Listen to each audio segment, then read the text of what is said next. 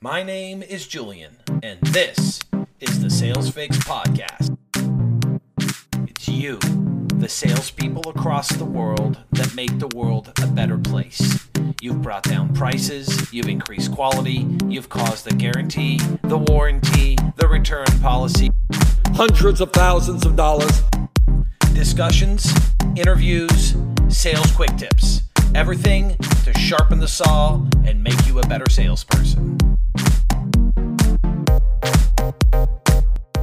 It's another episode of the Sales Fix Podcast. Warriors, welcome. Producer Steve in the house as usual. Nice to have you. And our uh, our guest today is a, uh, a a previous cohort colleague of mine, and actually an existing colleague because we're working on some projects together right now as well. Uh, from the sunny state of Arizona, Mr. Bryan Grobstein. Bryan, nice to have you on the podcast. I'm looking forward to this one. So, Thanks for having me, Julian. Yep. Um, no, it's it's good. To, it's good to have you, and I, we've got a good topic to talk about today, which is in your area of specialty too. So this should be entertaining. Um, but well, you know, usually I don't set high expectations on the front end of anything that I do, but I'll make an exception in this case. So, um, hey Bryan, there's three standard questions I kind of ask everybody um, when they come on the podcast, right? And it's it, it's how did you get into sales? What was your journey to get into any kind of sales responsibility? Um, what is it that you love about sales? Because you've obviously stayed involved in that world right? So it wasn't just a oh i did it for a year and then i you know went on to hr or marketing or whatever. And then the third one is you know what's the number one thing that you see salespeople uh, or sales professionals doing wrong which will probably relate to the topic that we're going to uh, talk about today. But but let's kick off with a little background give give the uh, listeners some perspective. How did you get into sales? How did you get into this weird profession where we call on people and get rejected all the time Yeah, that's. Uh, I probably have a little bit more of a an, an interesting um, and unique background than some of your other guests. So, I was um, in the hospitality industry for many years, doing concept development and general management before I decided, ah, I don't want to do the whole like you know weekends, late nights, early mornings, you know, the lifestyle anymore, and decided to go back to school.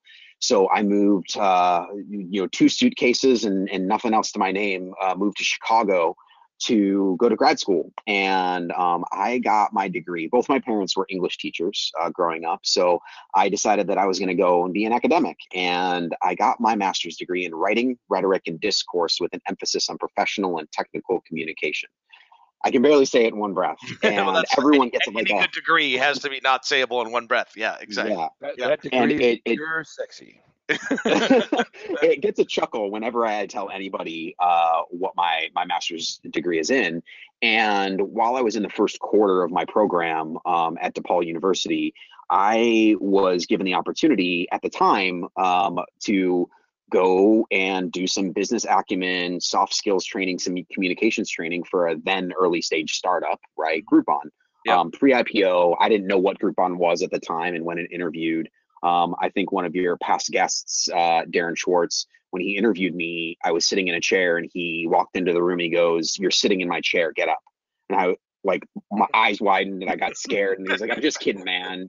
Loosen up a little bit. And I was like, Oh, okay. Classic. Okay, it's gonna be one of those interviews. Right. So um I spent a majority of my my first, you know, six months to a year working pretty diligently on content development for our outbound communications, um, predominantly uh, focused on email communication. Um, we were hiring, uh, you know, you guys remember this, like we were hiring 25 to 40 people every two weeks at our peak. You know, this was upwards of 100 people a month, uh, and a large cohort of them were coming from those Big Ten schools that surround the Midwest. Uh, fresh college graduates, not with a lot of sales acumen or sales experience.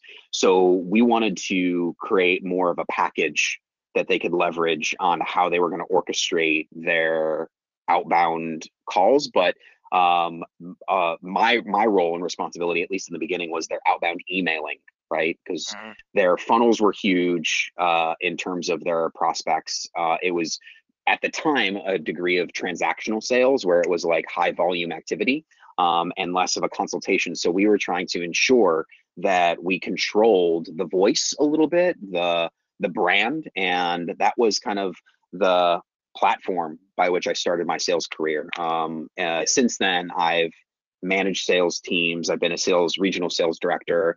Um, and most recently, I've spent a majority of the last five years running sales operations, revenue operations, and enablement. So it's weird. I mean, I can't imagine why this job is necessary. These are all people who speak English and graduated college that are coming into a company. What possible help could they need framing their messaging? I mean, people know how to communicate in a clear and concise and understandable manner. I mean, why why is this job necessary, right? I mean, it's funny you say that because it's it's like a very defensive position that a learner has when they go into a room and they're being reconditioned and that's very um, deliberate to use the word conditioned, reconditioned to write in a manner that they uh, that is foreign, and it's foreign because we spend, you know, 16 years, you know, in school being taught how to write, uh, and write in a way that doesn't really correlate very strongly with how uh, we communicate in the real world, uh, or particularly important for sales, how a decision maker that receives 120 to 150 emails on any given day um, is going to receive your your email. Yeah.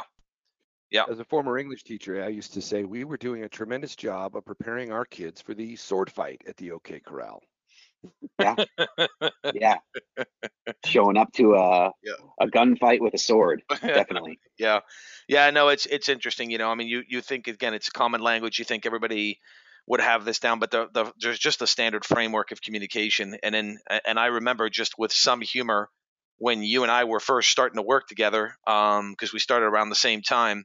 And at some point, I was like, "Well, well, show me some of the stuff you're working on. I'm just curious." And you showed me some of the writings, and what little hair I had left at the time disappeared when I saw what people were actually putting in outbound emails. Right, it was just terrifying what was what was getting sent out there. So um, it was good foresight whoever came up with the idea of that position and and actually building it out, especially for a company that's growing as fast as that one. Um, okay, so question two: You stayed in sales after an introduction into it over a period of time. Um, you you've trained several different sales teams over your time. You've led some sales teams, as you said. What is it about this? You know uh, I mean, it's possible that you couldn't find your way back into the restaurant industry, that they wouldn't let you back in, or the hospitality industry. But I'm going to assume it was more of a deliberate choice. So, what um, you know, why why do you like it? I mean, what is it about it that you enjoy that uh, is decide you know made you decide to make a profession in it? Yeah, I, I think the foundation of that decision was predicated on my experience at Groupon in the first few years. Uh, when I got the opportunity to work so closely with you with Tim Wassman, with Kevin Petrie, and with Bill Bartlett. Um, I became a shadow for you guys, um, just trying to sponge and absorb all of the sales methodology mm-hmm. that you had been able to uh, accumulate over the years.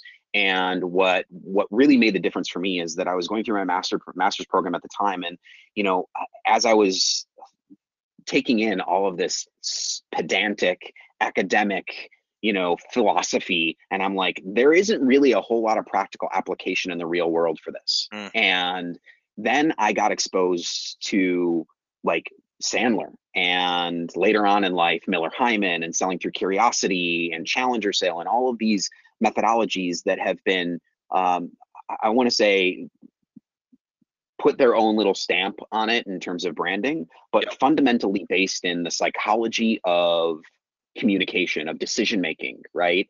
And i'm an academic at heart. I i absolutely adore the fact that there is an art to sales but what is often missed what is often the challenge that people have a difficult time overcoming is that it is extremely scientific. And that's where it really reeled me in. Mm, yeah i couldn't agree more. I think people think it's purely an art form and don't see any science in it and all these systems that you described, Sandler, Miller, Heiman, you know, Challenge, all that stuff.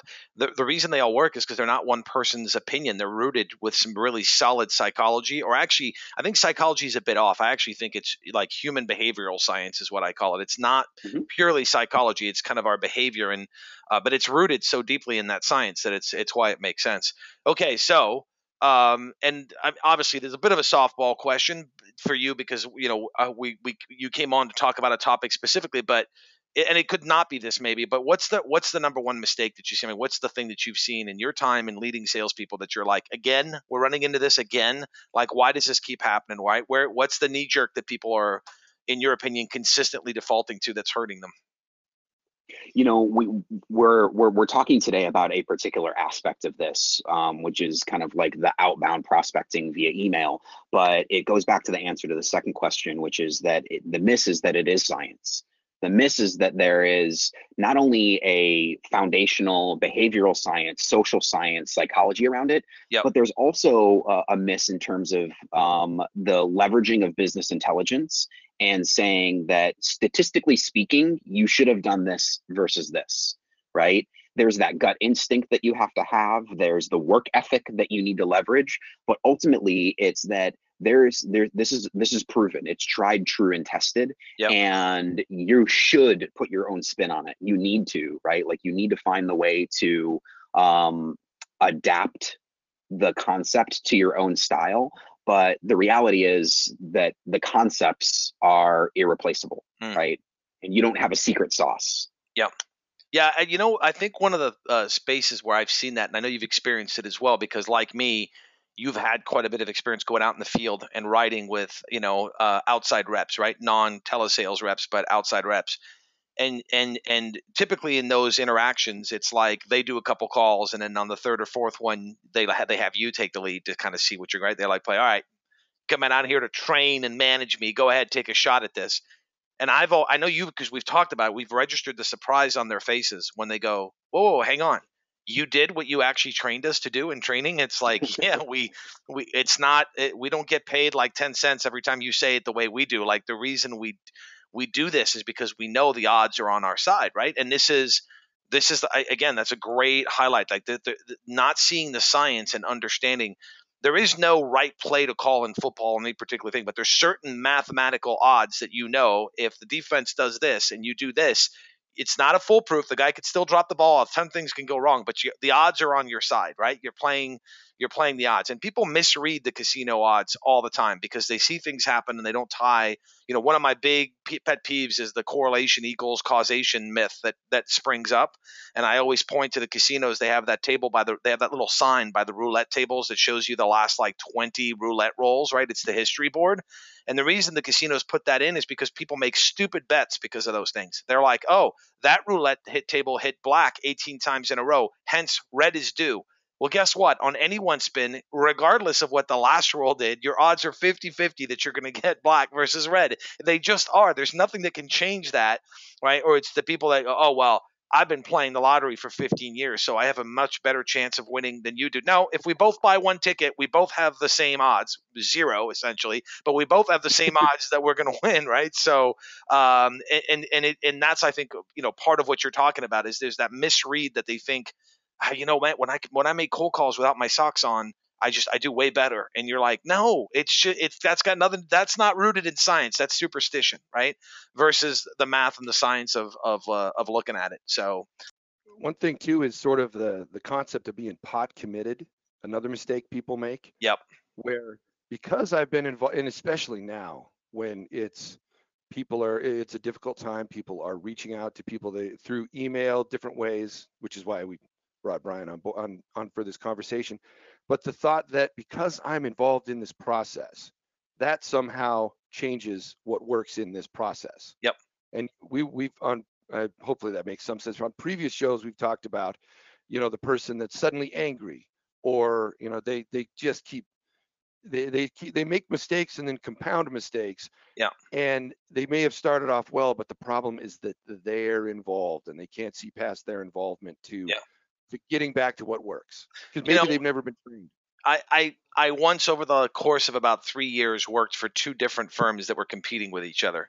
And the very interesting thing about that is that the first six months that I spent with firm A, I'll call them right, company A, we would lose accounts to the other, to firm B. And I would look, we would look in our system and be like, man, now they signed up with that guy. Like, why did they sign up with B? And we would just feel like they're so much better on it than we are, right? Because they, they've won this account. We're clearly doing some things wrong. And then I left that company and about a year and a half later i got a consulting gig with essentially their their competitor company b and i'm inside company b and i'm in the crm system and i thought I'm going to look up some of the accounts that I worked at with company A to kind of see what the perspective was from this end. And it was the same thing. The notes were like, man, company A really has their act together because they've landed this deal and we couldn't get it, right? So from your seat and their seat and being able to step back and get that perspective and say, it doesn't matter how much you've put in the pot. If the flop was wrong, back out, fold, walk away, go, go, go, eh, you know, go focus your efforts in a different direction. Um, those are all things that, again, that's tied to the math and the science versus the superstition, right? So, and there's Yeah. a, go ahead, Bryan. I was just going to say, like, you've used a couple of different uh, metaphors as you've been talking. You talked about sports, you talked about casinos. Y- Yep. I mean, you can use anything and everything Just about, wait you till know, he talks about dating. it's coming. You guys know it's coming. Always. Yeah. But yeah, dating too. Dating, you know, how we how we buy, how we shop, right? Yep. From a consumer's perspective, Yep. how we interact online, right? Going to kind of like the uh, recent uh, kind of um, surfacing of the social dilemma and how we interact on social platforms Yep. is it's all science. It's all intentional. It's all deliberate. It's no accident where things appear on your screen. It's no accident where certain items appear in the grocery store. Yep. they know what they're doing. When i say they i Yep. do mean we too. Like we should know what we're doing when we make decisions about what we say when we say it how we say it and what the next step is right? And being uh the the owner right? And and taking some ownness over like what the strategy is. And that strategy is uh pervasive right? And again like you know not just the words that you use it's not just about um, when you say them. It's about knowing what the response is going to be so you have an intentional and deliberate follow-up Yeah, and I think where that gets misread very often, Bryan, by people that are not in sales, is they look at that as some kind of, you know, you guys are doing to me what Facebook, what the Social Dilemma movie. And by the way, listeners, if you haven't seen this movie, you absolutely need to see it on Netflix. It, it is terrifying and at the same time very, very informative, right? But it's it's not necessarily about I'm I'm eh, in a sales situation for me. It's not about I'm going to trick you into doing something. Is I'm going to acknowledge where the icebergs are in the ocean of your decision making so that I can not navigate straight into them and bounce off of them, but so that I can actually go in between, which actually ends up, if you do it correctly, making the process smoother and more enjoyable and more efficient for both parties involved, not just the person making the calls, right? So I'm going to get you past your own head trash, your own you know your own idiosyncrasies i'm going to get you past those on, so that we can have a very quick and efficient conversation of is there a fit or is there not fit and be able to move from there? And and that's the miss in prospecting that you know that i see a lot. So um and you know you brought up a, a a funny example of like being out in the field with reps and you know uh, inspecting what we expect and kind of demonstrating what the methodology should and can and should look like.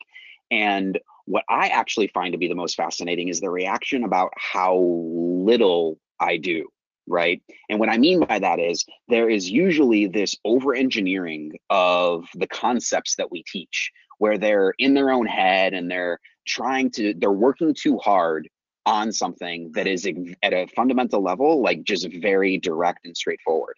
And it's those soft skills like asking the right questions taking the time to listen and absorb pause before you respond. And it's mm-hmm. those simple nuances of how the typical adult in 2020 communicates and if you are pushing and pushing and pushing which is usually like the the observation that I make when I'm in the field or I'm listening to calls or I'm, you know, seeing an appointment is that like take a step back, take a breath, take a pause, Yeah. ask a question. Yep. You know?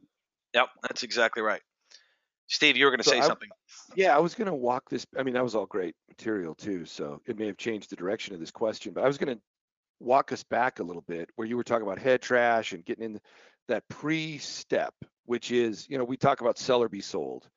The number one, the first sale you've got to make is your to yourself on the fact that you've got that this is a valid process. You've got a valid reason for calling and interrupting people. Um, you know, because that's what it feels like. Being, Mhm. but I think the sale, just because of the times, people are more self-sold than ever, and I think they're getting after it. And I think email is a way they're using to, they're using written language, text, email, and some other programs to get in front of potential customers, potential clients that they've never spoken with before. Bryan, what what would be if somebody's coming to you just absolutely green, they've never used email, they've never reached out with anybody through texting before or through the use of text and language, what are like the number one and two? Just you got to do these or you're sunk. Yeah. So um, a couple of things. One is don't reinvent the wheel. Inevitably, sales organizations have some institutional knowledge about what works and what's worked for other people and what's helped close deals. Win stories, the narratives around how deals are closed have to be socialized within an organization. And inevitably, there was some written communication that transpired in the midst of the sales cycle that can be replicated, right? Um, but replicated in a sense that it is uh, adapted to each buyer persona, each buyer's journey. So don't reinvent the wheel. Don't think that you have this like you know unique snowflake idea that you're going to write an email that has eight different colors that has all caps um, it's written with you know right justified and all these crazy things because you feel like you're going to catch the reader's attention. Like take take a breath take a step back and ask a question. And when i say ask a question it's not just as it relates to your sales cycle it has to do with kind of the internal socialization of best practices within your organization. So that's number one. Number two it goes back to that kind of keep it simple stupid is the short typically right I'll, I'll talk a little bit more about this in a minute but the the shorter your message right and the more you're able to pique interest and dangle the carrot in an email the more likely you're going to get a response. People spill the candy in the lobby more so in an email than they ever would on the phone right? Julian and i have taught for years and years and years right don't use your elevator pitch to sell but people are less guilty of that than they are of don't use your emails to sell. Yeah. Right? Yeah. Because more often than not, it's they feel like it's their only way by which they're going to get visibility into their value proposition is through an email. So they just show up and throw up everything that they can in that first email. And then they have absolutely nothing to bring to the table for any future step of the sales cycle. Well, it's the classic mistake. I mean, it's in in a prospecting interaction, your your mission is to sell the meeting, to sell the conversation to, to get them to say, I want to find out more. And the mistake that people make is, okay, they go to, I want to get them to buy. Well, that's, the, you know, again, I mean, again, here it comes. Here's the dating analogy. That's walking up to a girl at a bar and going for marriage right? It, I mean, if anyone accepts, they're probably not the one you want to marry anyway, by definition, in that situation, right? So you're, you're that's scary to me that they're going for that, and they do that. The same thing in email. email is just even there's so much more room, and there isn't the threat of being interrupted. So people just go, oh, I'll throw more, I'll throw more. I, I mean, I love to keep it simple, but I actually really love the socialization. What you just said, Bryan, which I'm gonna paraphrase back. The socialization of win stories within a sales organization is key and I actually wrote that down because I'm going into next week now with you know a couple of clients where I'm going, you know what, I'm going to make this a mission for sales management. Where are your win stories? Where they recorded, where they kept, how they shared, how are they passed along, you know, between the team, especially in this day and age where people who used to be, you know, 84 of them used to be in the same room. Now they're all working from home and getting together on a, you know, on a mm-hmm. Zoom or a GoTo meeting once or twice a week. So what's happened to that, you know, that natural sort of you know the, the, the more organic sharing of win stories has probably now gone down. So you really need to to to put something in there to systemize that and make sure that it's getting done. Uh, it's a great takeaway. couldn't, couldn't agree more. Systemizing it is so important. And moreover not only just socializing but celebrating, right? The recognition that you can provide internally um, just by, you know, putting somebody on a pedestal and giving them the opportunity to share the what, the why, and the how of closing a deal. Mm. Not just closing a deal, too, like losing a deal, right? Like there's education there too. And I yeah. often say, ed- education is motivation and vice versa. Motivation is education. So the more you bring these things to the surface, the more motivating it is for people to make that incremental change to their behavior and I'm not trying to make sweeping changes. I'm not trying to be like the autocratic manager that says you have to do it this way. Mm-hmm. I'm introducing you to Julian, who just closed the deal, and this is how he did it. Do you think you could do the same thing? Yeah, third party endorsement. Yeah, and I've heard with with keep it simple. I heard something that resonated through my experience as a teacher, as a journalist, as a campaign manager. Anytime you're editing, less is more. That's super trite, but a lot of people think they are editing when they make things longer or add more words, mm-hmm. when in reality, it's more powerful to have fewer words of fewer of the right words, getting right to the point. And uh, it, it, just, it, I thought immediately of James Ellroy, the the who wrote uh, L.A. Confidential, and he turned in the the novel, and it was 200 pages too long. The editor said, "You've got to cut 200 pages." Rather than cutting just sections of the book, he went through and he cut 200 pages worth of words, Mm. ending up with what they call telegraph style and sometimes three-word sentences. But if it's the right three words, Yep. then then Russell Crowe will be saying and Kim Basinger will be saying those words on screen. Yep. Whereas, yeah. So Yep. that's that's one point that that's so powerful and it was thrown out there. I just want to make sure everybody heard that. Yeah, there's an exercise I did, which actually was inspired by something that you and I were talking about once, Bryan. Um, back in 2017, I I, I uh, ran for a chamber of commerce. I ran an exercise where everybody came in, and it was it wasn't identifying your elevator pitch. It was it was building your value statement. What is the value statement to your company? And we did this exercise where I had people say, okay, just write out what your value statement is. Explain to me why anybody should care and should buy from you. And so everybody turned in their stuff, and it was like two pages long, right? And the first cut, we were like, okay, you got to half it in size. It doesn't matter where you started, you got to half it in size, right? So everybody was kicking and screaming, bop, bop, bop, came back in. They were a lot shorter. They were a lot better. We were reading them around the room. Everybody's kind of enjoying them. And then uh, to mess with them, I said, go back and half it again before the next meeting, right? And some people looked at me like, you got to be crazy. Like, there's no way we're going to be able to half it again. I just halved it. Now you want me to half it again. And so they came back. And then one more time, I said, go half it again. And you can even cut it further if you want to, but I want it down to something that you can say in one breath, right? My all my academic friends always tell me your thesis will get rejected if you can say the title in one breath. You have to be able to have to pause in the middle of it. Right? There's a, otherwise it's going to get rejected. So I want I want you guys to be able to do it in one breath. One guy who won the contest because we did a little contest around it, he got it down to four words. It's unbelievable. I can still tell you what they are: affordable access to attorneys. That was his four words. And his whole business value and th- is all summed up in that. That's all he needs. He tells people that. What do you do? Affordable access to attorneys. And people go, what do you mean? How does that? People have questions as soon as he brings that up, right? And so that really, I think, good writing, a good introduction, makes the reader question, not it, they don't. It doesn't make them analyze it. That it makes them start to ask themselves. Well, the best books I've ever read are the ones that get me to start asking questions. What do they mean by that? Is that true? Can that be possibly true? How would that work? And and it's that sort of re, you know reversing it, right? You're getting them to ask you questions by asking them questions or by or by doing the writing. Love love, love the thoughts on this. I think this is very useful. And I also think timely because now more than ever, there's a lot of people who are used to doing this over the phone or in person that are being pushed to an online LinkedIn email as the primary form of contacting their prospects. And so they're in this world that they're inherently just not comfortable with. So, um, so it, it's good stuff. All right, let's let's uh, let's move on. We have two that I want to cover. One was an email that was sent to the wrong person. Uh, so failure of step number one, properly identifying your prospect. This was sent to the wrong person at a company that I work at, um, who sent it to me. I was also the wrong person, so it, it's not like, uh, but he sent it to me because he he was literally like, I just got one of the worst prospecting emails I've ever gotten. I think you'll enjoy this. And then the second one was a an attempt outreach that happened on, on LinkedIn from somebody to me. So, Steve, I know you've got the uh, the uh, let, us let's, let's hide the names to protect the guilty in Oh, this yeah. case. well, Uh, no, that's everybody that does this. They they work for the Yuck Yuck Club.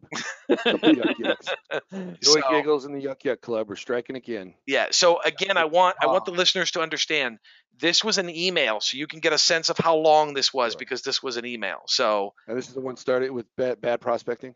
uh, yes, yeah, bad prospecting was not the subject of the email. That's just what I put on the Oh, yeah, document in order to label it. Yeah. Yeah. Hi, and I'm gonna I'm gonna include you know I'll I'll, I'll narrate it rather Yeah. than necessarily read it. Hi, blank. Yeah. Hi, blank. I hope all is well. I'm reaching out because I recently looked into your company name and feel that there's an opportunity for us to work together. Here at uh, Camp Haha, we provide all companies with real-time voice, video, and streaming technology that can be put on your platform. A few customers of ours are A, Company B, Company C you may have heard of. Here is some more information about Camp Haha and the value we can offer. We have a global net, uh, virtual network of maybe identifiable through the numbers, so I'm just going to say Yep. three figures. Data centers, data centers distributed globally using a patented, patented Using a patented dynamic routing engine, we're able to route media dynamically around bottlenecks and other degradations. Sounds like my bachelor life. Delivering high quality of experience. This is especially important when looking to scale globally. Our mobile SDK is quite possibly the most efficient mobile video solution in the market, two to four times better performance on mobile than offered by our competitors. And we have a list of highlights. We want to read those? Yeah, I, I think we want to read those. Yeah. Highlights and Highlight. benefits. Two two bullet point lists. Go ahead. Good. Highlight, uh, bullet point list one, highlights. Uh, blank powers over 500 million SDK installs globally today. We stream, uh, bullet point two, we stream over 10 billion minutes of voice video traffic monthly. Video point three, the Camp Haha network works where other platforms cannot. Some of our bigger markets are India, Europe, South America, Middle East, etc. I've never Second been bullet point list. I No, I haven't. I That's heard one of their big hotels there. Yeah. That's why, dude. That's why you're doing this podcast. You'd be drinking boat drinks somewhere if you had ever found how to tap into the federal market. Benefits: low latency, one second or less. Global coverage, three-figure plus data centers around the world. Scalability: 50k plus audience in single channel or stream. Affordability. Hope to hear from you soon, and please check out our website with click-through. Feel free to set up a 30 minute call on my Calendly. Also, a click through. Warm regards. Okay. There is so much wrong with this. It is uh it's it's just insane. So Brian, I'm, i think I'm- Brian I'm- may have blacked out. yes, yeah, hang on. Let's let's let's whistle loudly and get his dog to come in the room and give him CPR by jumping up and down on his chest to wake him out. Right. My my first thought, and I'll hand it over to Brian. My first thought is if you are a salesperson, right, and you are sending multiple hundreds of these to clients, right? By the way, in this case, just so the listener understands, this this company that I'm working with that got this, they're not global right? So there's no need. I mean, all the data center stuff about globally stuff. This is clearly somebody who didn't do their research even on the person nor the company. So when they kicked out and said, "I'm reaching out because I've really looked into your company," they they really didn't, right? Because if they had, they there's half of this stuff that wouldn't be relevant. But if you're a salesperson and you're sending out all of these, just understand your company can replace you with an email bot and not lose conversion. You are virtually worthless as a salesperson if this is what you're doing. Not because you're a bad human being, that's not what I mean, but because the the work effort that you're putting out could be done by a computer. It's missing all the human elements of it that actually necessitate the existence of a sales department. If this kind of crap, forgive my French, worked, there would be no sales departments. Companies would just have larger marketing departments and send out more information faster, right? That so as a top line piece, that's my biggest problem with it. You know, so Brian, let's let's just dissect this like section by section here and just point out some of the things that you know you saw as as being big problems here and we can we can tear them apart a little bit.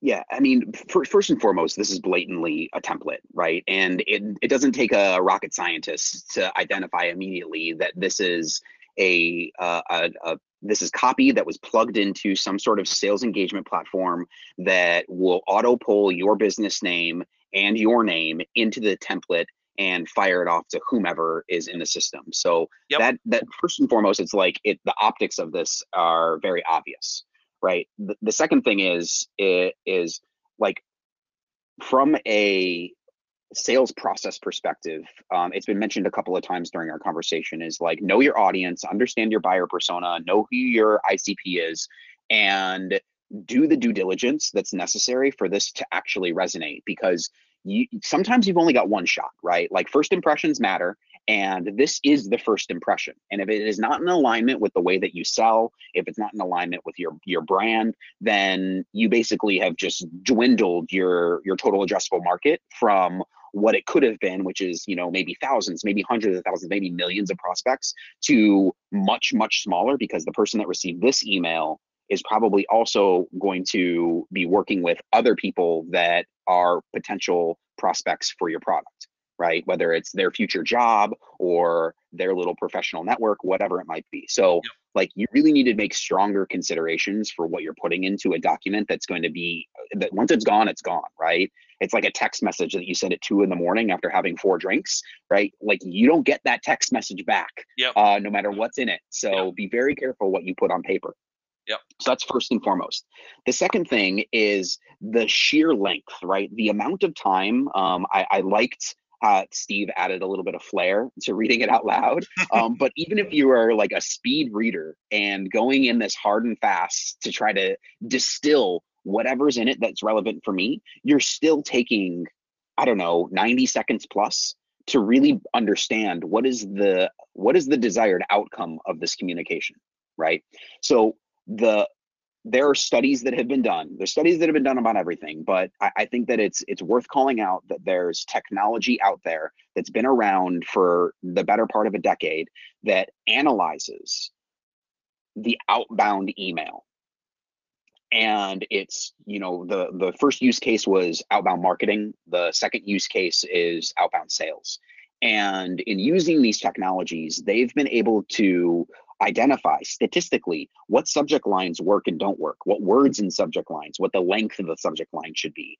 No different than the body of the email, right? Everything from your salutation at the top of the email to your signature block at the bottom of the email, everything going back to my comment about science and having the business intelligence and the data to support what it is that you're doing Hmm. is substantiated or unsubstantiated for that matter. So like I want to like foundationally kind of set the Yep. stage for with you. critiquing the email with that said. Yep. So let's just dive in, okay? So once we get past the salutation, It's people, a very deep people, pool, Brian. Bring Yeah. a scuba, bring scuba gear. It's a deep pool. Go ahead. Uh, yeah, this, I this might take, this dunking might your take a head minute. completely, and I suggest dunking your head completely and then not doing that again. Yes, So- totally immersed.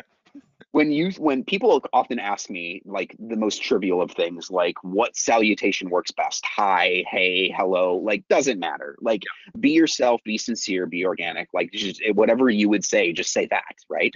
Um I hope all is well, period, and then spacing down to another paragraph is a complete waste of space on your page and time. Time for the writer, time for the reader particularly during COVID and the pandemic, people have this propensity to start their email with something that they feel is um, empathy for the recipient's situation and you know identifying that we're in a difficult time or that the pandemic is going on or Yep. whatever it might be Yep. you know most of the time your recipient is thinking about is thinking what's in it for me the with the, they're it's thinking about their with them Yep. and they're thinking about how long is this going to take me right it's it's a lot of the things that uh, julian um, has taught for many many years around how people receive an elevator pitch same way they receive an email right Yep. the difference between the elevator pitch and the email is that you have a captive audience with an email and with that person feeling captive if you will is that they have a larger um, they have a, a, a, a bigger and better opportunity to just delete you without fear or concern for an emotional reaction Right. like They don't have to worry about being, you i mean they don't have to worry about being rude, is what you're saying, right? Exactly. Yeah. Exactly. Yep. Right. Because you are you're not there, right? You're trying to create a dialogue with somebody virtually. And by doing so, you are trying to open a a, a, a channel that is driven by their curiosity and their interest, right? So basically, what we've already talked about, where if you dangle the carrot, you use concise um, and deliberate language, they'll ask themselves a question, sometimes out loud, sometimes in their own head as they're reading the email. But the desired outcome and the more likely outcome is that they respond, right? Yep. So next thing is I'm I'm reaching out because I recently looked into your company name. Good for you. I, I mean, I don't know how else to respond to that 1st Mhm. complex sentence because I haven't even finished the sentence yet. But when you say I'm reaching out because, right? I'm reaching out. Um, I'm writing you this email. Um, I've, I've, I've, I gave you a call earlier today, was unable to reach you. And so I went on your LinkedIn. I saw that you have a beautiful background in your LinkedIn photo and was curious to whether or not, and like it's just arbitrary rambling, right? And even though in this case it's not that egregious, it's like six or seven words, but Yeah. it's six or seven useless words, right? Yeah. And if you're able to get the same outcome with a simple sentence that doesn't have a conjunction and or multiple conjunctions for that matter in this particular case um, your opening sentence is four or five words inevitably right Yep. so that's that's my diatribe on sentence number one but let's Yeah. keep going Okay. um, so the next thing is this this person's this company's value proposition right here's what we do right so first it's the first sentence is i'm reaching out because i looked into you and i feel like we can work together here's something about me and my company so now i'm getting into a full first paragraph right that is two sentences that lasts roughly on my screen about five lines of text Yep. and at this point, I have not identified the fact that I solve problems. Here are the types of problems that I solve. Yep. I'm not sure if you are experiencing any problems that are similar to these. Here are the types of people, right, that I've solved problems for before. And I'm being a little hyperbolic here. I wouldn't do all of that within the first functional sentence, but like it has to be calibrated and curated towards the audience that you have with something that is specific to their to their experience. Yeah. Does that make sense? It makes sense. And I'll pile on on that and say if you're going to mention, first of all, other customers, have it be other customers that have some name recognition. I currently work with, you know, Doctor Who, Bubba Seuss, and blah, blah, blah, three companies that I've never heard of. I'm like, what, what does that even mean? And then the other piece that really ticks me off about this, and when I say ticks me off, it's that's twofold. That's as a sales professional, but also when I'm a prospect and people approach me, and this is when I've looked into your company name and I feel there's an opportunity for us to work together. Another way of that, another way of phrasing that sentence is to say, I've already decided that this is a fit. You're gonna love this.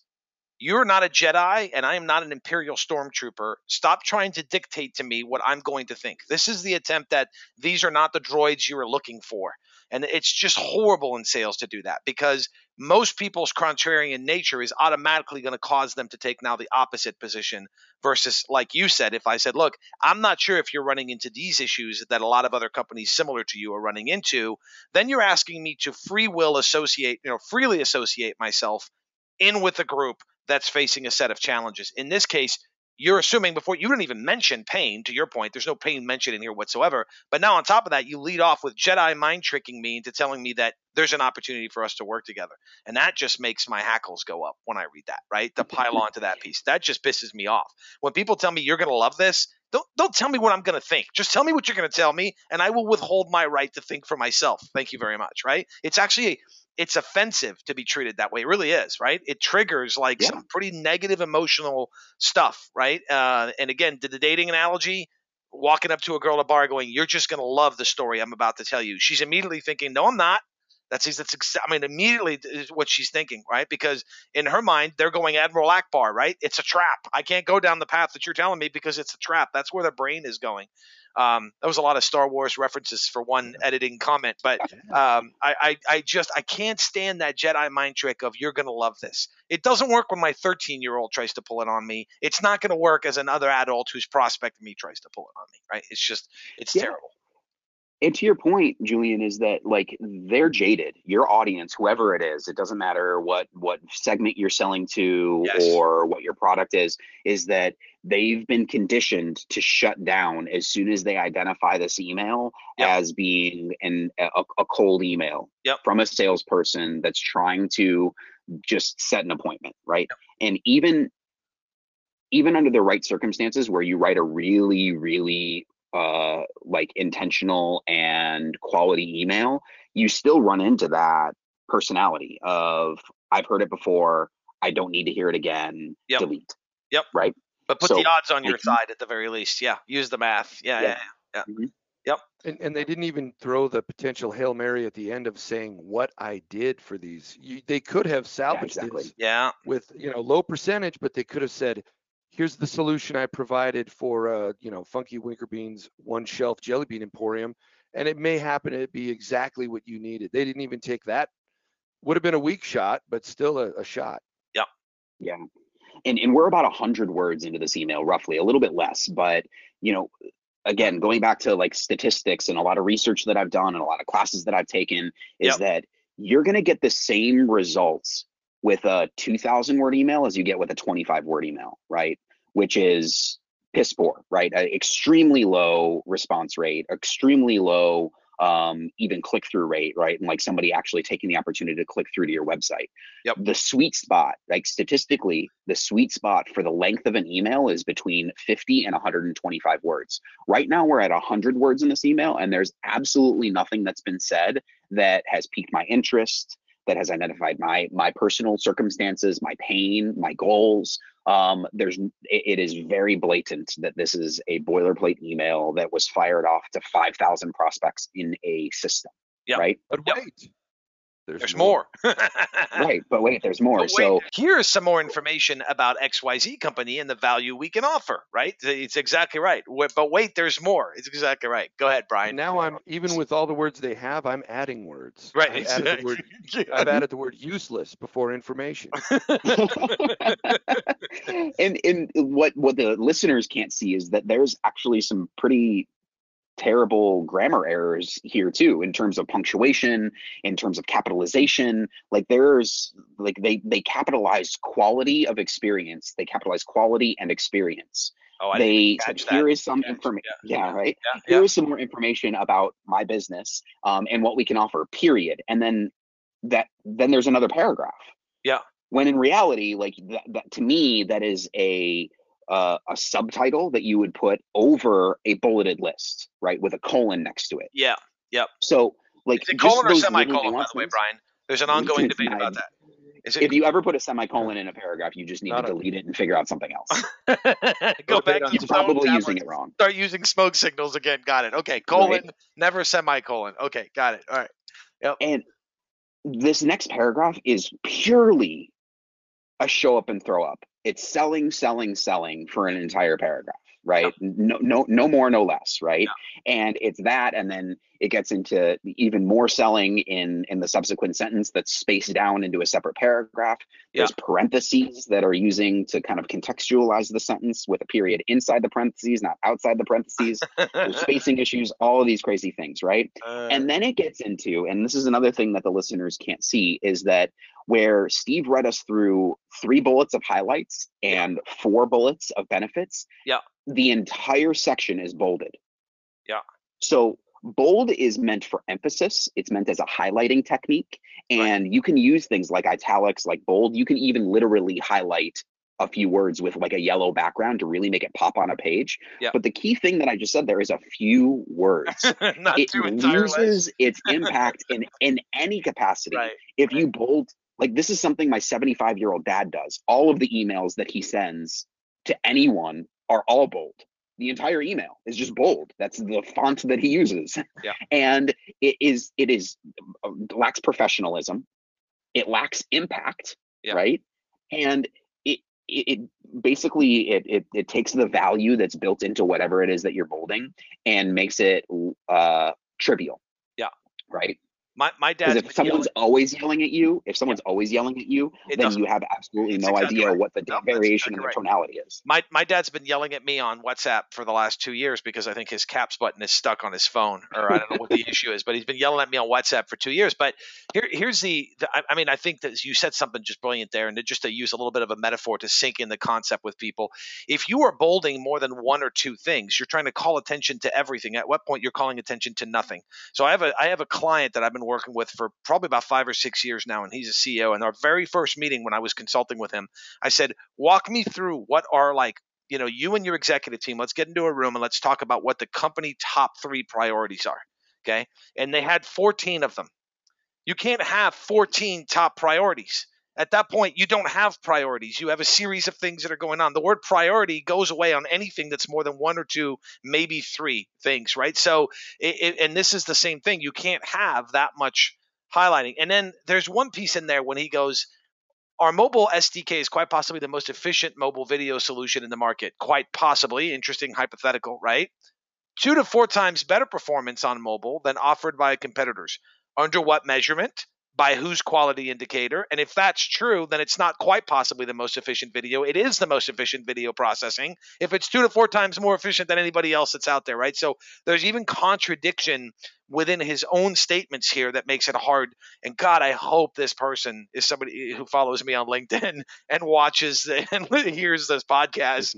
Mm-hmm. Good, just eh, you will know. By the way, if you're this person's boss, you will know which person it is when it's the person that comes in and buries their head in the ground beneath their desk for a full day after this podcast is released. Right. So um, you know, one one of the sad things, Julian, is that um, it's likely that this person's boss um, and their the the entirety of the team is leveraging some variation of this email yep. um, as part of their you know outreach Salesloft yesware experience right yep. that this yep. has been made available to a much larger group of people and they're all using it which is the scarier thing and one of the things that when i was brought into groupon you know more than a decade ago now uh, I was brought in for that reason is that there were templates that existed within, I think the tool we were using at the time was Yesware, that were, you know, 450 to 650 words that were all written just in these uh, complex sentences that were like just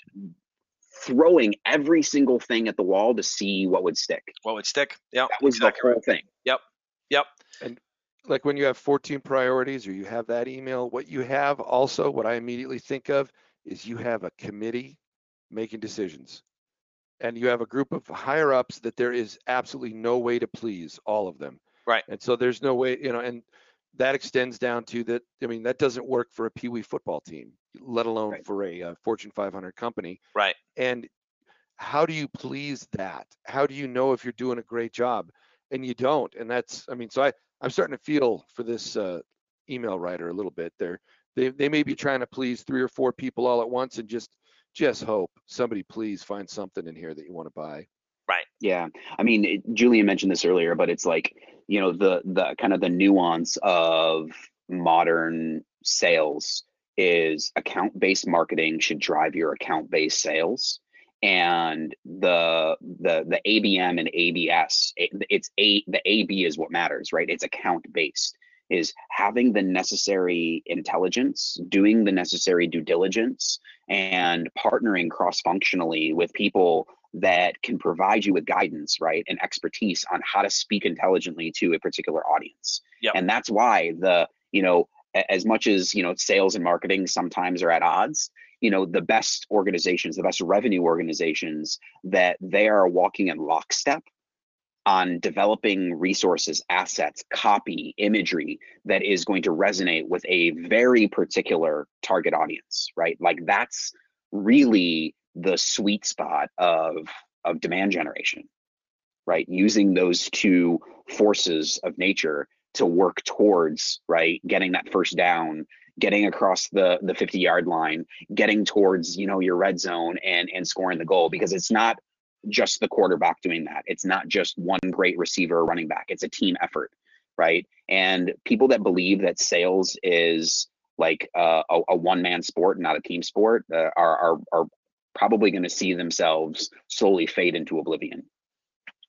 Yeah yeah um 231 Maybe not words. so slowly. Yeah, yeah, not, maybe not so slowly. 231 words is this entire uh, prospecting attempt, and it fails in its very basic mission, which is to cause a question in the prospect's mind that they want Correct. to be answered. Aside from the question of who are you and what the hell are you talking about, which is like basically what the only question I had when I read this is what what are you even? I mean, again, I have no idea what problem you're solving. Is this you know? And and, mm-hmm. and so again, I mean targeting this to the right person, I guess it's possible that there is a couple of executives within a company that would look at this and says, this answers exactly all the questions that I would want to get answered. But then why do they need to reach out to you? They've already got all that information, right? You haven't uh, tried to attempt to identify a problem and pique their interest, right? Or you used a better phrasing, Brian, I forget what you is, but to, to create that interest of saying, how can you do that? You're claiming you might be able to help me. How can you do that? And that gives them the reason to set up the meeting. You are not going to typically sell product over a prospect prospecting email. You're going to sell the meeting, the conversation, the appointment, whatever you want to call it. You're going to sell the engagement, and you're going to do that by piquing their interest and getting them to have a question that they want answered. And this utterly fails at doing that, right? And then violates yeah. another couple of tenants at the end, which we'll get to in a second. Yeah, and it, I'll say one more thing, then we can get through the remainder of the email and then jump to the next uh, communication. Is yep. that while I very much agree in the uh, in, in the premise of you sell the appointment, not the product or service or offering when it comes to that kind of first touch, that first exchange, elevator pitch or email. Yep. But I would say, moreover, in terms of like that that you know, call it academic academia um, that that drives this is that those first touches are about identity and identification. You know, I had to write my thesis at the end of my master's program on a, on a, a rhetorician. His name is Kenneth Burke, and his entire academic career, every publication, not every publication, but a majority of his work was done around identity, right? And the we as humans have a propensity to be tribal, right? we want to talk to, work with, be around, interact with people that are like minded, right? For better or worse. And immediately when you are approached by somebody in any capacity, personal or professional, with somebody that has a conflicting ideology, that comes from a different background, that doesn't talk the way that you talk, mm. right? There is a subconscious, in most cases, sometimes conscious decision that I'm not like this person. I do not want to be around this person. I do not want to interact with this person, right? Mm-hmm. If someone, if you have a Southern drawl and someone walks up to you with a Southern drawl, you immediately have something to talk about. If Julian's wearing his Bears jersey, I can immediately say, "I'm from Chicago. Are you from Chicago?" Right? Yeah. We can we can yep. have that connection, commonality. And yep. The, yep. Exactly. And so, like that first touch, elevator pitch or email, is about creating identity. And if you are going in with this boilerplate approach, and trying to communicate at a, like a, a, a, an extremely holistic level the things and all of the things that your company does that person shuts down immediately mm-hmm. right immediately so that's uh i think the identity and uh, the, the ability to identify with your audience and speak their language. I don't know about you julian but when i first read this this email i saw sdk i had to google it. Yeah. Well, I'm assuming I'm assuming if you're targeting at the right person that they would know what an SDK is. That doesn't mean that you need to tell me that you're currently powering over 500 million of those installs globally today. And by the way, if I'm a small startup company in Indianapolis, what do I care what you're doing globally? That's irrelevant to me, right? This exactly. is you talking. Exactly. This is this is mental masturbation on my email, right? This is Whoa. you talking about uh, you know things that matter to you, but they're not important to me at all, right? It's like, does, does anybody else need to be in the room for you to have this conversation with yourself? Enjoy, right? I mean, that's that's what's going on, and and that's why I think it's so and you guys can tell I'm a little pissed. Even you know, having had this for a couple weeks, I'm like a little pissed. And then they really piss me off when they go, "Hope to hear from you soon, and please check out our website with a link." Oh, so you're giving me homework now? Like there's yep. any information that you didn't share in the last 231 words that I might need to go dig down further on without any context of how it can help me. So now you're adding something to my to-do list and I don't know you. How dare you? How dare you add something to my to-do list and I don't know you? And then they do it again feel free to set up a 30 minute call with my calendar link.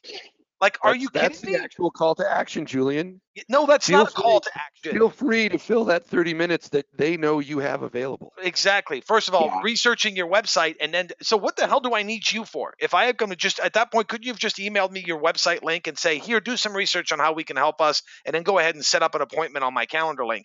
Like, are you kidding me? Like I'm fine. Again, there's some salespeople on the on, on the on the that are listening to this are going to go, oh, I use I use the calendar thing and I like it. Great, great. When somebody says, yeah, sounds interesting. When can we meet? If you want to use technology to more efficiently set an appointment by saying, here's my calendar link, great. But how dare you put that in an initial prospecting email and add something to my to do list and I don't know you? How dare you? Add something to my to-do list and I don't know you. I found the culprit, Julian. This guy wrote it right here. and you know, emails actually uh, when I mentioned earlier that the purpose of an email is to be the kickoff to a dialogue and people don't think about the fact that when you ask a question in an email, there is uh, a, a, a, subconscious answer that happens in the person's head, right? It's yep. it's not rhetorical. You're not asking a rhetorical question. You're asking a question that you want an answer to. Yep. And even if the person doesn't reply, if you ask a poignant question, right, that's relevant and impactful, they're going to think to themselves, "I have an answer to that." And another statistic for you, right? I'm not sure if you knew this or not, but that emails that contain questions if actually emails that contain one to three questions in, in, in the body of the text are 50% likelier to get a reply right because they're reading it as a someone that's inquisitive and curious right and potentially asking a question that could inform the future of the relationship Yeah. And B is that the question is a good question that piques their interest about both a, either a goal or a pain, right? That person is more likely to want to learn more about why you asked that question. I did not know about the one to three questions, but that makes perfect sense in the context That's that you the put it in. tip.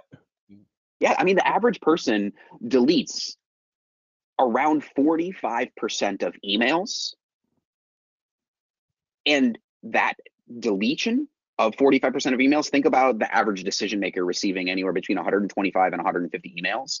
And deleting around 50% of them is, call it 50 emails a day that they're deleting. It takes them less than five minutes to do so. So they're not like reading it thoroughly and then deleting it.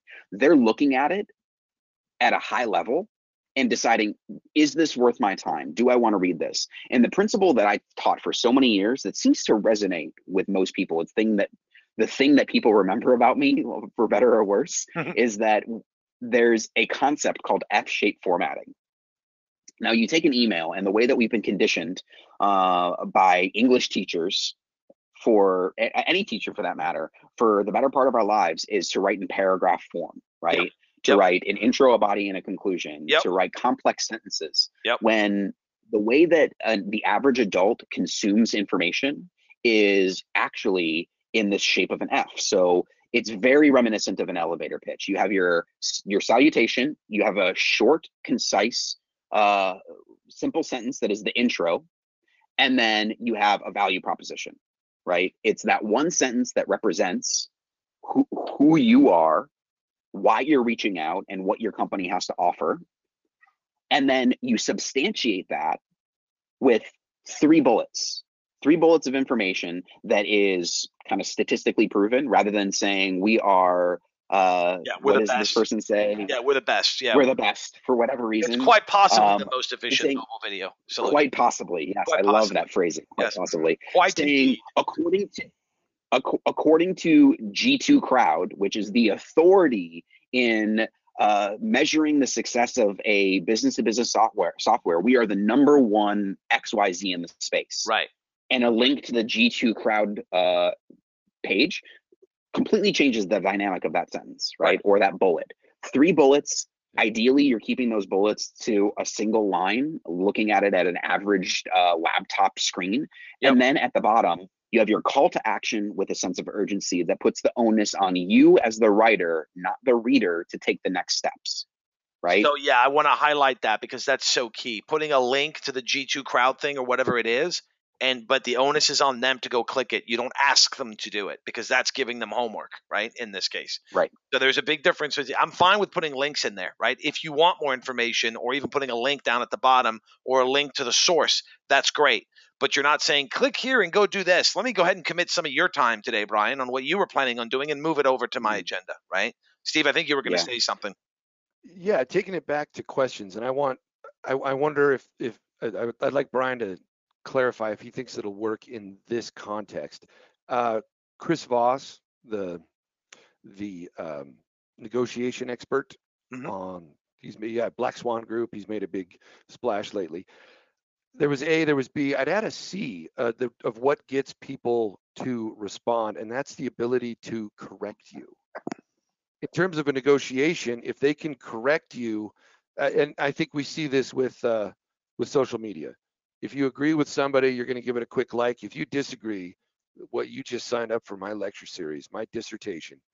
so I wonder, is that even just giving a little bit of an area where that somebody could say, you know, you're right about this, but allow me to correct you in this area, or is that just taking it a level too deep?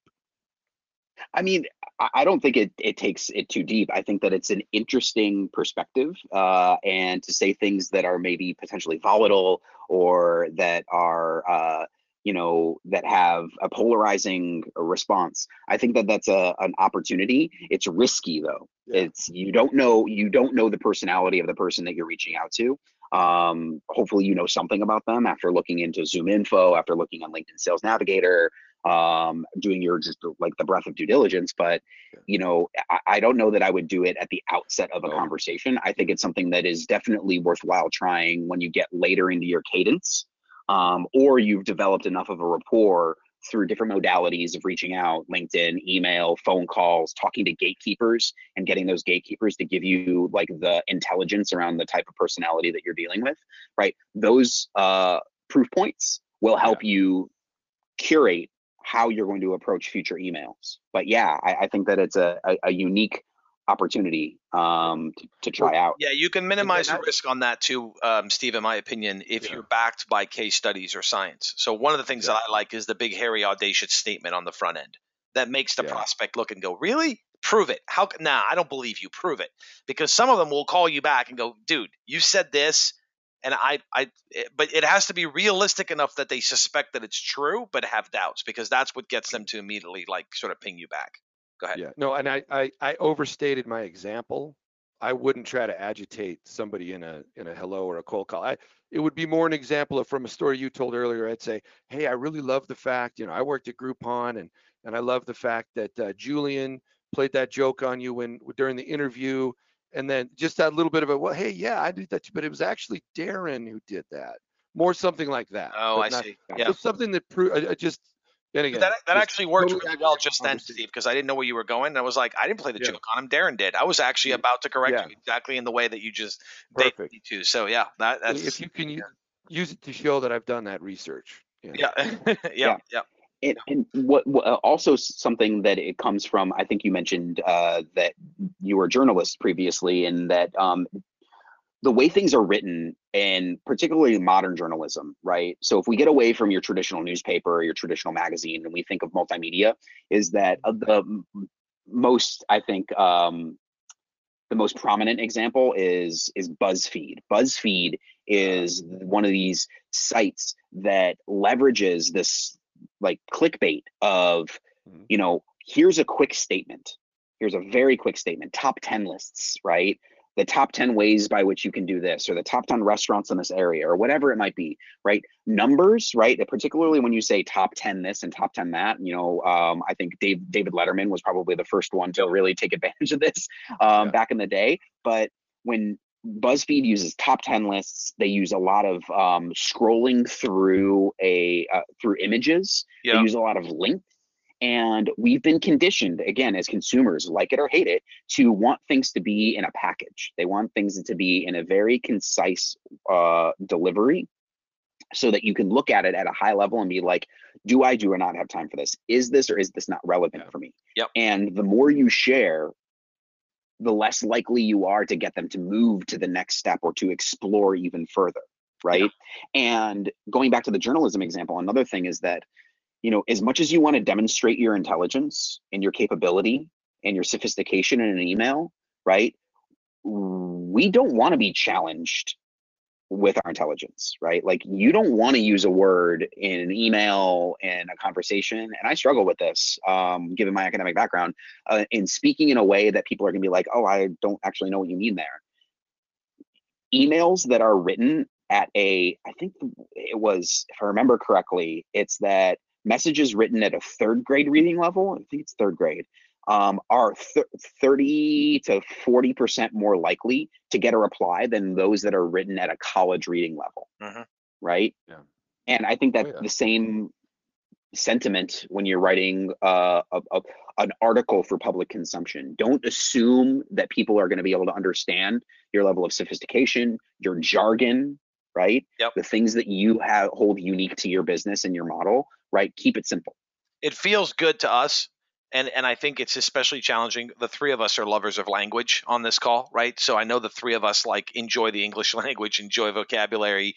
You know, Steve is a writer. Bryan, I know you're a writer. I, I spend much as a shock as it may be to some of people who know me. I spend quite a bit of time focused on writing. And and and as much as it feels good when we're like, oh yeah, that's a perfect use of that yeah. word and that kind of stuff, it doesn't feel good to the person on the receiving end of that who's not sure what that word means or who needs yeah. to look it up. And it can create some defense. The most extreme case of this I've said I've seen is I once got into HR trouble. Stop giggling, you two. I know it's it's. Uh, yeah. I once got into HR trouble because I used the word pedantic in an email. I referred to one of the company projects as pedantic towards our customers, and literally yeah. one of the ladies in HR came down on me and filed a complaint, and it was over That's the. That's where you got in trouble right there, where she came down. Anyway, yeah, well, yeah, exactly. No, but pedantic was good lord, Steve pedantic was misconstrued by her to be c- somehow related to mm-hmm. pedophilia because it started with mm-hmm. PED, right? And so it started with HR contacting me and me saying, "I'm sorry, I'm going back over my email and looking at this email and going, what are they talking about?" And then when I figured it out, sending the definition of that word back to HR, which then followed with a corporate directive memo saying, "Don't hmm. use overcomplicated words in emails." I was, uh, and at the time, I was like, "How is it my fault that she's an idiot and doesn't have good enough vocabulary?" But guess what? It creates misunderstandings. And in a sales outreach effort, the last thing you want to do is create misunderstandings, right? That's definitely not where you want to go.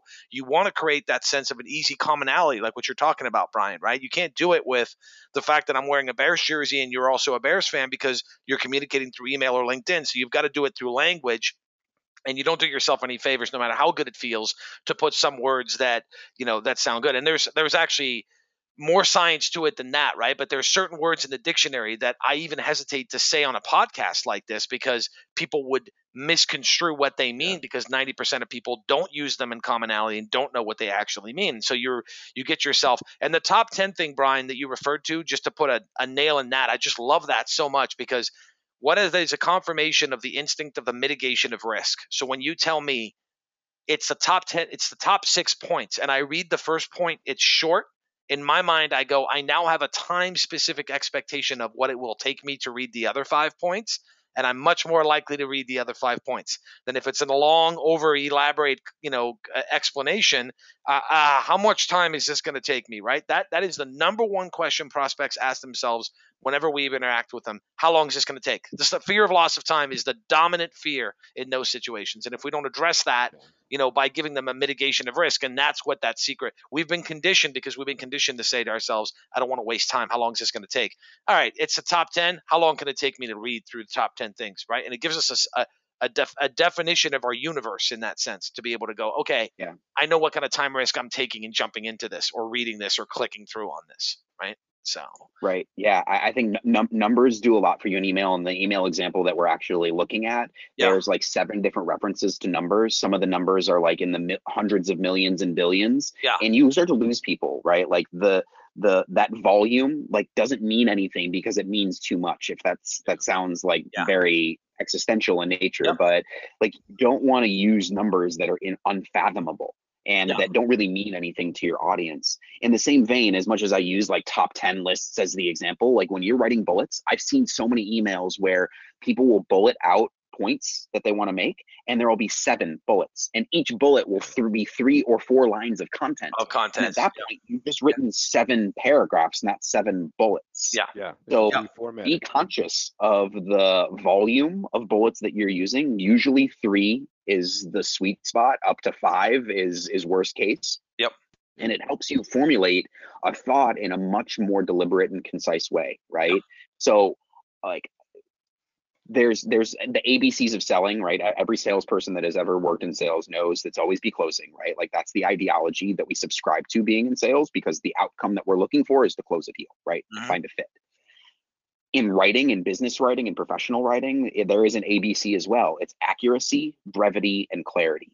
And when you think about writing with accuracy, brevity, and clarity, the brevity part we've kind of beaten to death already. Like yeah. just be short, be direct, and be to the point. We've actually accuracy, not been, we've not embraced brevity in explaining the concept of brevity. Yeah, go ahead. We've, we've embraced the Cooper Yes, yeah. it's a paradox, right? Yep. So the accuracy part is we touched on it a little bit. Is writing an email that you ensure that you can back up, right? That you can confidently say that I can speak intelligently and it's from a defensible position uh, so that the future of the conversation, whether it be with me or with one of my colleagues, my my my the people that replace me with my funnel, like down the road, years from now, if if I'm not able to convert this, someone needs to. And if I put something in an email that puts us in a precarious position, you're never going to make it make it happen. Yep. So we talk about accuracy, brevity, and then there's the clarity part about using very simplistic language. And it's not intended for, and some people listening to this podcast might think this is like we're not.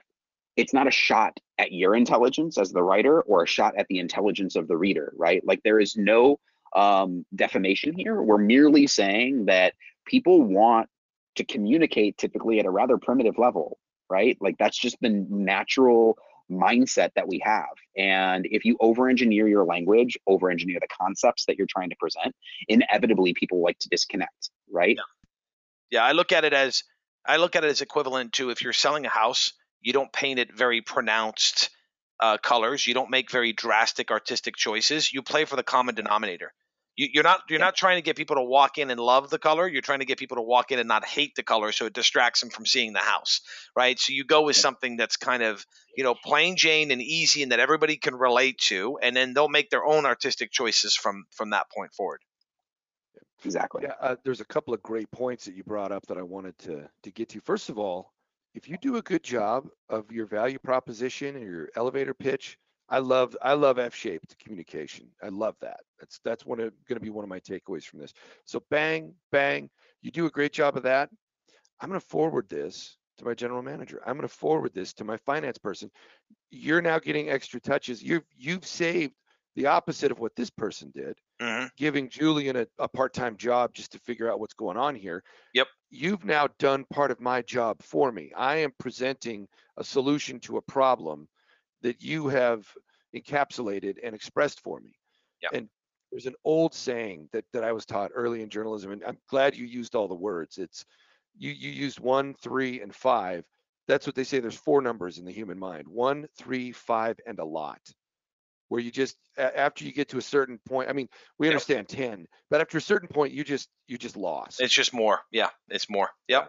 Yeah, I more than I'll ever right. have, so I'm not going to try to imagine it. Well, you know, we uh, both of you have have either co-trained or worked with me on the elevator pitch. Uh, you know, the 30 second commercial, the the pitch script, whatever you want to call it. And I always talk when we get to the pain statement. You know, I always tell people aim for one to three pains. One is not enough. But if you start to go more than three common pains, people get lost, right? So I call it playing battleship at, at bedtime uh, rate, right? So, you know, back when he was, you know, eight, nine years old, when when my boy Caleb wanted to like play Battleship and I would look and we've only got 20 minutes before bedtime, we would play 3x Battleship, which is you call three shots, right? B4, C1, D9. And so the game speeds up because you get three shots every single time and you get kind of play, uh, uh, you know, you play Battleship that way. But you can't also play, you know, 10 shot Battleship because it's just, it becomes impossible to even remember. So, yeah, I think that one, three, five, and a lot is a good way to summarize that concept. I'm taking notes on some of this stuff, which, you know, listeners, I will put a highlight of some of these notes and some of these numbers that Bryan shared inside the show notes because I think some of these are, you know, the 45% deletion rate, um, the one to three questions, you know, gets a 3x more likely to reply on the emails and the 50 to 125 words being the ideal kind of uh, you know and for those of you that are freaking out go, go drop your email script into word and there's a there's an actual word counter in it right? You don't have to don't sit there with a pencil on your screen for those uh, you know i have to say this guys otherwise tim will be putting pencil marks on his screen as he's trying to count the words on the on the uh, on on his on his prospecting emails. Um, okay let's move on to this LinkedIn outreach that I got. All right. Right. Yeah. So perfect. Okay. You want me to read it or you want to read it? So I'm going to read this one, Steve. And, and the reason I'm going to read it is because it was sent directly to me, right? So I'm looking at it. The first one, eh, the first outreach was 52 words. So this person is actually following the brevity a little bit. So to set this up, this person reached out and asked to link in with me on LinkedIn. And I accepted for two reasons. I accepted because we knew four people in common and I accepted because he put a note, and the note said, "Hey Julian, looking at your background, always looking to expand my network. I thought it would be good to connect." And I looked at him, and he had a title that fit the general scope of people that would potentially be, you know, useful to be connected with on LinkedIn for me. So I accepted the connection, right? And then the bait and switch started, right? Which is this the classic mistake. If if you do that, fine, link in with people, not a problem. If I'm prospecting you on LinkedIn, I don't ask to connect first. I send you a prospecting message inside the messaging tool, and then I can mention in there or afterwards, let's stay LinkedIn, even if or let's let's let's connect on LinkedIn for future communications.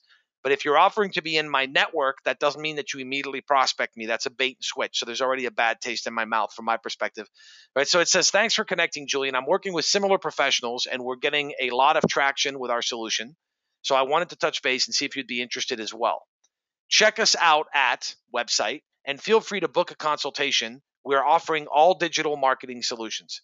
So again here, right, Bryan, no pain. It doesn't speak to a digital marketing solutions. Literally that could mean a myriad of things, right? It doesn't put any kind of specific kind of uh, thing. And again, he's giving me homework. Right? I should check out his website and then I should feel free to book a consultation. Well, thank you for not charging me for booking a consultation with you. That I already, you know, appreciate. But what are your thoughts when you see this one uh, as well, Bryan? You know, social social selling is is very different than selling via email, selling via phone, selling in person. Social selling is nuanced in that like people are there for a variety of reasons on that platform, whether it's Facebook, LinkedIn, Twitter, whatever. Um, LinkedIn being the most professional platform, right? It's a professional networking platform. Yeah. Um, but the thing that you don't want to do is the bait and switch. The thing that is going to brand you immediately as someone that is not reliable or trustworthy um, and as you know, anybody that listens to Julian's podcast or has been in his trainings and um, is familiar with Sandler, if you don't have the trust of your prospect, you do not have a prospect. So immediately that bait and switch is is a turnoff. It doesn't matter what verbiage you use in your next series of communications, right? So that's one. The second thing is that social selling should be part and parcel of a grander cadence that uses multiple modalities, including the phone, including email, including uh, whatever it is that you have access to as a resource to get a hold of that particular prospect. But if you're leveraging, if you're just setting yourself up to just send periodic social touches without attempting other modalities, that you're doing yourself a disservice, right? It's just I a waste of time. I agree. It's white noise. Yep. I totally agree. And then the the approach here is is as as as poorly executed as the the email that we just went through right? Like i'm working with similar professionals okay? What do you mean by that? We're getting a lot of traction. What does that mean so i wanted to touch base why are you telling me that you're touching base don't tell me what you're going to tell me just tell me don't tell me that you're touching base just get Yeah. get the point out right You're in the process of Um, touching base. would be Uh, interested. Yeah. I, I don't know if I would be interested. I don't even know what you're talking about. Yep. Check us out at fill in the blank with the name, the, the URL, right? So they pasted in their URL here. And you go ahead and book a consultation. Yeah. Right. So the call to action here has no sense of urgency. It has no personalization, right? And it has no value. So the last sentence is their pretty pitiful attempt at a value proposition. We are offering all digital marketing solutions, which is, I, I think I maybe am doing it um, a little bit of a disservice by calling it um, pitiful, only because it's probably worse than that by saying just we offer all digital marketing solutions. There, there's there's absolutely no differentiating characteristic there to Right. pique my interest and want me to kind of jump in and dive deeper.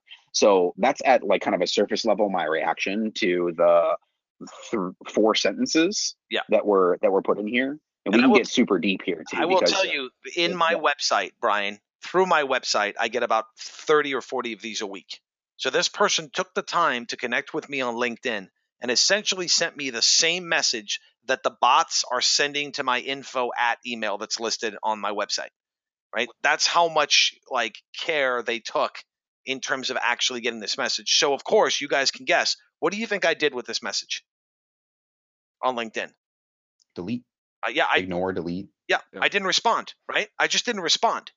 Um, wow, Bryan, your voice just got very deep. That was nice. Um, you switched mics. Um, so I didn't respond. So after I didn't respond, then three days later comes, Hi, Julian. Just following up on my last message regarding a couple of ideas that I'd be interested in discussing with you. Your agenda, not my agenda, right? I don't care about what you'd like to do, right? Did you get a chance to read through it yet? You're now guilting me for not doing something that you added to my to do list, and I don't know you. And the reason I didn't go get a master's is because I hate homework. Stop giving me homework when you don't know me. That is really annoying, right? We have unbeatable. De- so, Hi, Julian. Just following up on my last message regarding a couple of ideas that I'd be interested in discussing with you. Did you get a chance to read through it yet? Guilt. We have some unbeatable deals on our digital marketing products until the end of this week. Looking forward to hearing from you. So you've already dropped price, and we haven't even had a conversation about the value that you bring yet. Now you're basically saying, let's trade time for value. And if you sign up this week, my worthless product will cost you a little less than what it would cost you next week if you reach out to me. For the love of all that is holy and sacred in this world, if you are salespeople, please stop sending these kinds of messages to people. This, I mean, I actually, because of this podcast and because I took the time to look at this and say this is a good example for us to discuss on the podcast, I actually replied to this guy and I was a little snooty. I read I read you the response, Bryan, I think the other day, right? So I was a little snooty to him about like who are you to add like and where's the pain? I don't have any idea of what you're solving what you're creating and and blah blah blah. Steve go ahead. Here's that that's a, a theme i've picked up is that they are the email creates 100% more pain than it ever identifies. Correct. They're supposed to be discovering pain, they're causing pain. Yes. And if you didn't have a podcast where you could return some of that pain, you would have just deleted it and never thought about it again. I would have more yeah. done, I, I probably would have done, and I may still, I probably would do more than delete in this case. In a standard format, as a uh, not somebody who's a sales trainer and who wants to dissect this, I probably not only would delete it, but then I would actually unconnect from you on LinkedIn because you've oh, identified yeah. yourself to be of no value.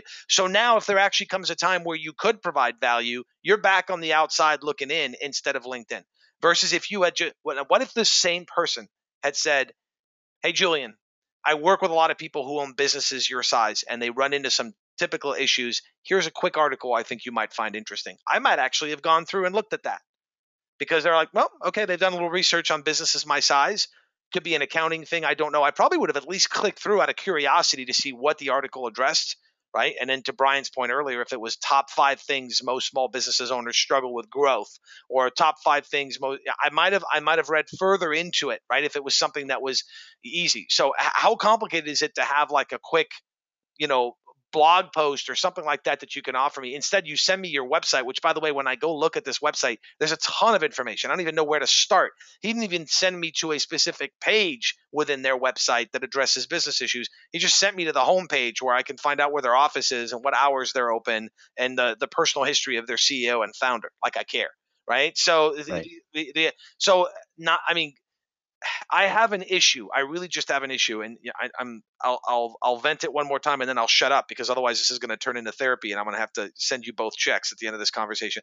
I really have an issue when you add something to my to do list and you don't know me, and then I doubly have an issue when you then guilt me like a couple days or a couple weeks later about not doing something that you added to my to do list and I don't know you. There are people that I love, that I'm married to, that I'm related to, that add stuff to my to do list. I got a big enough to do list as it is. If I don't know you, you don't get to add stuff to it, right? Not even in a subtle reverse manner like what this is. You just you just don't get to do that and you're creating an immediate negative connotation in my brain and I don't think that's unique to me. I think that most prospects react to it that way. Yeah, and and for those of eh, for those of the listeners that don't know Julian, uh, like he teaches giving homework as part of the sales process, but it's once you know each other, right? Yes. It's part and parcel of creating mutual accountability during a sales process. Correct. But if you're doing it to someone that you don't know, right, like that sets the relationship off on the wrong foot, right? Yes. It, it actually is the antithesis of creating identity and identification um, and being relatable. So like that, I, I want to call that out because he's talked a lot yeah. about like don't give homework, yeah. but we actually preach and teach a lot about you know giving each other homework, creating accountability. Sure. Part of the setting of the appointment and the next steps of the appointment is yes. each of you having things to get done prior to the appointment. Yeah, once we set the appointment together, of course, I want to make sure that we're both prepared for the appointment, and I'm going to set the agenda and be responsible and take the initiative and say, right. here's what you should bring to the appointment, here's what I should bring to the appointment to make sure we have an efficient appointment and not waste anybody's time.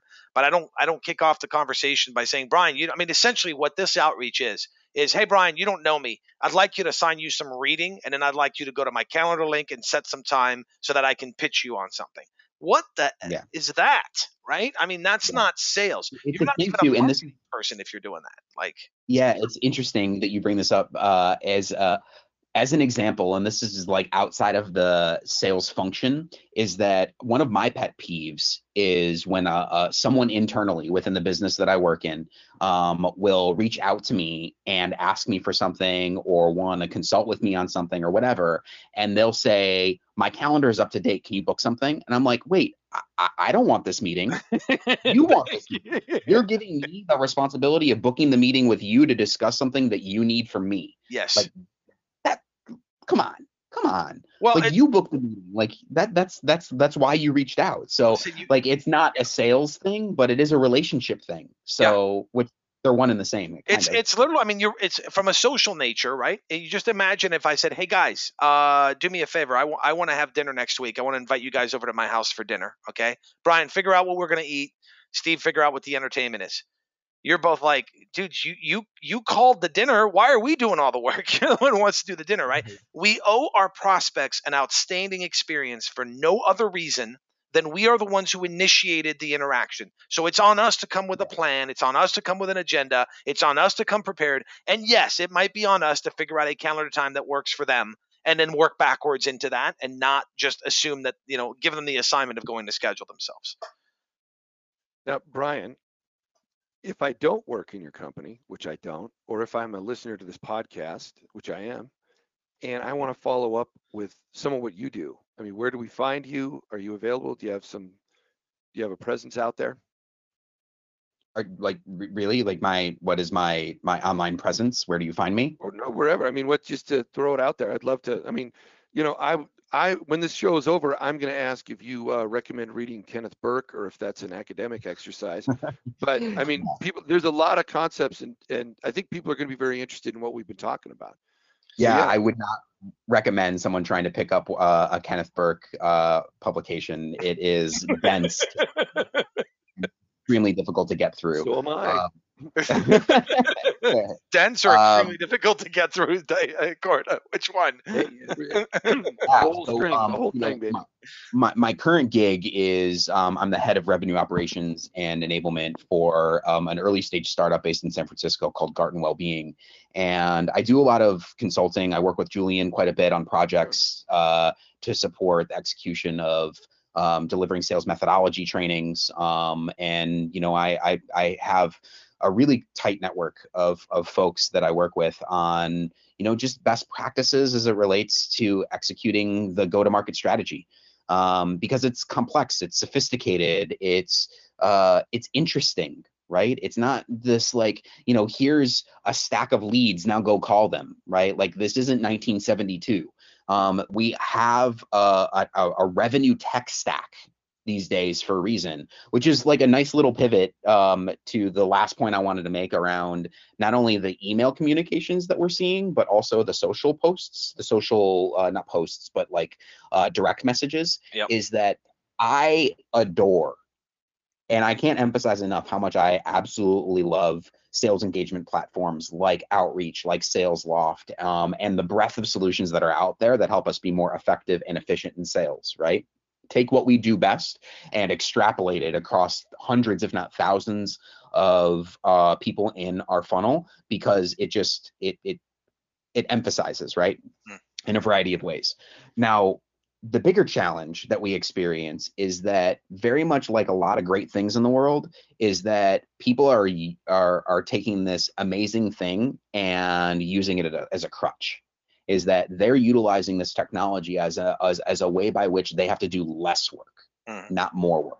And while it does create efficiencies so that you don't have to do the same thing over and over again, the tool will do it for you. If you're not calibrating, if you're not customizing, if you're not creating that identity within those communications, and it's you know i'm i'm in enablement so the word um, uh, being identified as an enabler um, sometimes has a negative connotation and these tools sometimes negatively enable you to do to have bad behaviors right because the three things that julian has brought up as examples I, i'd be willing to bet the house that they are all templates that were put into a, a, system that I click a button and it sends it out to 50, 100, or 500 prospects simultaneously. Yep. Right. Yep. And not only is that is that just bad methodology, like it's it's bad process, but it is a, a pretty big ding on the brand identity of the business that I work for right? Because you're just firing off a bad email to 500 people in your funnel. Those 500 people have bad first impressions, and those bad first impressions translate to you being on the the spam list moving forward. Yep. I, I, and yeah, I, I, I couldn't agree more. I will say this: if you want to reach Bryan, the, the, the, the best way that I have found is I shoot him a LinkedIn message. I assign him a website to review and then include my, my calendar link in there and ask him to set an appointment with me. That's that's really the best way to do it. that's what the best way to reach anybody, really. I mean, yeah. you know, just send that five thousand times and you're good. You know, you're. But you're, yeah. Well, the real the real answer to that question, Steve, is that um, I, I, I work very closely with Julian, and if everyone if anyone wanted to reach out to me, I um you can email me at brian at salesfix.com. Yep. Cool. So awesome. Awesome. Well, this was uh, helpful. Uh, for me, it was uh, cathartic to be able to purge my anger over these messages that were sent to me. So I appreciate you guys putting up with my with my therapy. I have found this entire podcast experience actually to be very therapeutic. So it's uh it's been it's been good. Uh Bryan, well, great working, great thoughts. But, what's what's Steve? Glad you're having fun. It's not working as therapy, but I'm glad you're having fun. exactly. Exactly. Um so uh Bryan, any other last thoughts? I mean I thought this was uh, super. Actually, you know what? Let me let me throw you my. I always forget to do this, and I remember to do it at the last second. Any question I should have asked you, Bryan, Bryan, on this subject that I didn't ask you? Is there a question I should have asked that I did not ask on while we're on this subject matter? Um, I always love hearing that question because it always piques my interest. that there's more, there's always more to say, right? Like yeah. I've taught a session on business writing and sales communications for more than 10 years. And inevitably, it creates a dialogue around the different forms and functions for written communication and the different different ways to optimize, right? One thing that we didn't talk about during any of this is the leading indicator that you have a good email, which is actually not quite true, is open rates, right? So how do you measure the success of your emails? Like yep. open rates, click-through rates, and reply rates. Um, the real measure is your sales velocity and closing deals, right? Because even if you're getting replies, doesn't necessarily mean that they're good replies, right? Right. So when we talk about subject lines, um, it could be another hour long podcast around the length of the podcast. I'm sorry, the length of the subject line, right. um, how many words in the subject line, what words are going to drive open rates, and what words are going to actually uh, decrease your open rates. Like those are things that if you haven't researched that, if you haven't invested time, effort, and energy into determining like what if are, are you using curiosity as a concept in your subject line, or are you using utility? Because those are kind of a binary that always should drive what it is that you're putting into those things that are going to get people to say, I wonder what this is about. Right. Because yeah. you could have the best email ever written in the history of emails, but if they don't open your email, it doesn't matter. So you have to have a great subject line that's going to get people to inquire further. Yeah, you know, Bryan, as a as a it, that just inspired an idea. Maybe you and I need to look at at creating an online course on this subject matter that uh, that people could purchase. You know, an online course, and because I think this is a very topical thing. And um, to your point, I mean, I've done some trainings where we spend 30 or 40 minutes just discussing subject lines, right? Mm-hmm. Uh, and and and usually we talk about what to avoid versus we talk about like what it's it's here's what not to do and that helps you define what will work right uh, for example for me the big no no is checking in it's like it, it's not an airline, it's not a hotel. You've got no business checking in with any of your of your prospects, right? Um, and, and, it just sets a lot of that stuff sets the wrong tone. But I think that'd be a great maybe that's a great project for us to look into figure out a way to to be able to create an online course on exactly this subject, right? Email communication or or, or written communication, written online communication in the terms of prospecting and what the best practices are, because I think there's probably a lot of value we could offer people in that in that area. So yeah yeah, definitely. Awesome. Well, thanks for the time. I know you're a busy guy. I appreciate you taking time out, and uh, I look forward to continue to working with you on on some other projects, and maybe at some point do another one of these episodes on the subject, on the email subjects, or on other things. Uh, that I will try to stay less angry on those because I won't mm-hmm. uh, be confronted by the the harassment of homework being assigned to me. So, well, thank you for the opportunity. It's been a pleasure uh, catching up with both of you. Um, and I hope we get to do it again. Sounds good. Take care, guys. All right. You've been listening to the SalesFix podcast. For more sales tactics and tips, visit the blog section at salesfix.com. That's salesfix with two X's. We're on Twitter at salesfix, Facebook, and LinkedIn. If you'd like help training your sales team, email us at info at salesfix.com.